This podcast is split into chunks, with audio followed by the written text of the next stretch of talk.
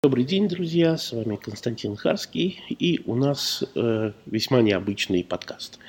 Во-первых, у этого подкаста есть видео-версия, а во-вторых, э, я этот подкаст записываю, ну, на таком, можно сказать, отдыхе. Э, я в Анталии э, вместе со своей, вместе с компанией, с которой я э, долго сотрудничаю, здесь, ну, скажем, небольшой корпоратив – и вот у меня есть свободное время.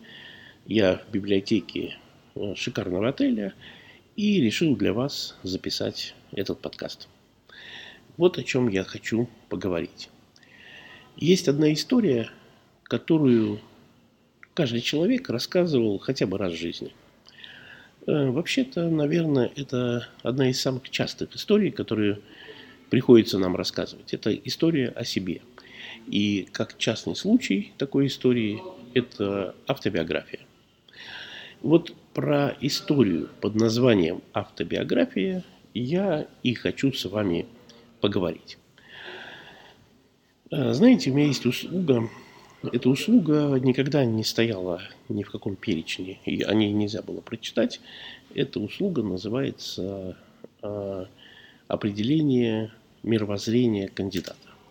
Некоторые мои клиенты просят провести собеседование с кандидатом или с руководителем, чтобы понять, какое мировоззрение у человека, во что он верит, что он по, как личности себя представляет, на что можно рассчитывать, если взять этого человека на работу.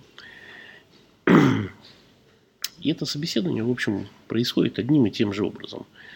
Я каждый раз прошу кандидата рассказать о себе – примерно в 50% случаев, а в Москве э, в 75% случаев в ответ на мою просьбу «расскажите о себе» я слышу фразу, ну, примерно такую. Мне говорят, Константин, вот прямо перед вами лежит мое резюме, читайте. Я отвечаю, в общем, тоже всегда одинаково. Я говорю, резюме это очень интересно.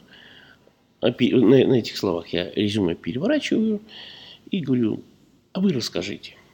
И расскажите так, чтобы ваш рассказ начинался примерно так. Я, Харский Константин Викторович, родился 18 мая 1963 года в семье медицинских работников в поселке Романовка Саратовской области. И кандидат понимает, что от него требуется автобиография. Э, в настоящий момент по причине резюме искусство правильной автобиографии практически утрачено.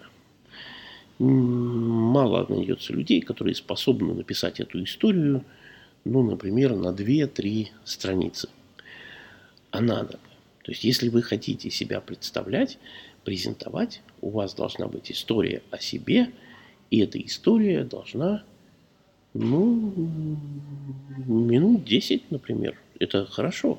То есть это не значит, что вы каждый раз на каждом собеседовании должны рассказывать полную автобиографию. Вы можете, сообразуясь с ситуацией, выбирать те или иные э, моменты автобиографии, но у вас должна быть развернутая автобиография. И без всякого сомнения э, биография должна быть в письменном виде. Вы даже можете ее никому не показывать никогда, но она у вас должна быть написана – Почему? Когда вы рассказываете биографию, ну так спонтанно, ну что-то рассказали, что-то не рассказали, что-то забыли, когда же вы ее напишете, вы увидите, какие акценты вы расставили, какие эпизоды вы выбрали для того, чтобы показать, что вы за человек. И вы знаете, честно говоря, люди рассказывают в своей автобиографии такие эпизоды, что ну, не надо их рассказывать. Лучше бы они не рассказывали. Лучше бы у них вообще не было автобиографии. Лучше бы они утратили память. Что я ищу в автобиографии другого человека. Большинство автобиографий из тех, что есть, из тех, что мне рассказывали, это дубликат резюме. Это очень печально. И я никогда не позволяю людям прочитать мне вслух резюме, которое на столе лежит, но перевернуто текстом вниз. Я прошу, если я чувствую, что человек начинает мне пересказывать резюме, я прошу его рассказать о детстве. Например, какое первое впечатление он помнит из детства. Э, затем я его прошу рассказать о школе. Я пытаюсь найти э, какие-то эпизоды, которые в школе человеку запомнились, что ему понравилось. Э, постепенно человек вовлекается и начинает рассказывать о своей жизни. И теперь, то есть когда мы отмели те варианты, которые были связаны с пересказом резюме, то теперь большинство автобиографий напоминают полку с медалями. И человек говорит о своих заслугах. Вот в школе у него была медаль, а еще он ездил на Олимпиаду, а потом было соревнование, и он прибежал первым. Ну, как бы вот, ну, если так можно сказать, хвалится. Э, человек может сказать, что он поступал в высшее учебное заведение, и конкурс был, ну, скажем, 12 человек на место.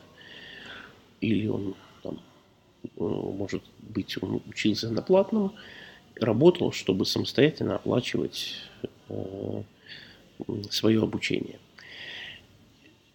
Человек, который рассказывает автобиографию, мне кажется, ошибается. Он думает, что нужно похвалиться, сказать, какой я молодец. Мне кажется, что это не очень правильная стратегия. По крайней мере, я в ваших автобиографиях ищу совершенно другое. Я ищу две вещи – я ищу, чему вы научились на своих ошибках. Например, человек может сказать, э, и вот у меня сейчас второй брак. Я никогда не пропущу этой информации. Я попробую узнать, чему он научился в первом и чему он научился во втором браке. Первое, что я хочу узнать из, авто, из вашей автобиографии, чему вы научились на своих ошибках. Второе, может быть еще более важное, из вашей автобиографии я хочу понять, какими вопросами вы задаетесь. Когда вы рассказываете о школе, я пытаюсь понять, какими вопросами вы задавались в школе. Потом вы говорите, что выбрали тот или иное учебное заведение, и я пытаюсь понять, какими вопросами вы задавались, прежде чем вы поступили в этот институт.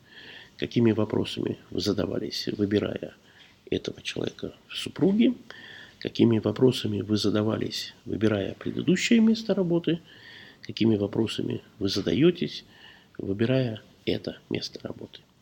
Как только я узнаю, какими вопросами задается человек, я процентов на 50 понимаю его мировоззрение и с примерно такой же вероятностью могу предсказать его поведение. Э, больше, чем 50% понимать человека, наверное, нельзя. Ну, никто не проводил таких исследований, насколько мне известно. Я думаю, что и 50 это я очень сильно завысил цифру. Наверное, понимание есть процентов 30-40. А все остальное – это та бессознательная часть человека, которую он и сам не понимает, и та бессознательная часть, которая его и самого удивляет, а порой и пугает. И эта бессознательная часть не задается никакими вопросами, там нет речи, там нет слов, она просто действует, реагирует, в том числе там, на вид, на образы, на запахи, на вкус. А человек просто подчиняется. Ну так вот, э, самая частая история, которую мы с вами должны рассказывать, это история о себе. И, э, тренер, каждый тренер, каждый человек, который работает в этой профессии, историю о себе рассказывает, может быть, даже не один раз в неделю. И если взять меня, то каждый свой тренинг я начинаю с очень короткой истории о себе. я считаю, что люди, которые пришли ко мне на обучение, должны знать, э, кто тренер и что от него можно ожидать. Поэтому мои тренинги очень часто начинаются с истории о себе. Я пробую разные форматы этих историй. Э, я пробую разные, я смотрю, как люди реагируют. Э, один из вариантов такого, такой короткой презентации – это была история обо мне, когда я говорил, что вот в настоящий момент Господь дал мне возможность написать шесть книжек, ну, теперь уже семь. И я рассказывал о каждой книжке, я рассказывал, почему я этой книгой решил заняться, э, как я ее писал и какой результат. И я думаю, что это дает какое-то впечатление обо мне. Не полное, но то, которое э, мне нужно. Э, Теперь надо подвести итог этому подкасту. Первое. У вас должна быть хорошая история о себе. Если вы тренер, у вас обязательно должна быть хорошая история о себе. И эту историю надо создать. И она не обязательно должна быть одна, их может быть несколько. И вы будете комбинировать и в режиме реального времени выбирать отдельные фрагменты этой истории для того, чтобы рассказать э, потенциальному заказчику, клиенту, группе, Э, некоторые истории, после того, когда ты рассказываешь группе историю о себе, включают группу. Я иногда, например, рассказываю, что э, свою практику переговорную, вот для того, чтобы натренировать себя как переговорщика, как продавца, э, мне нужны были спарринг-партнеры.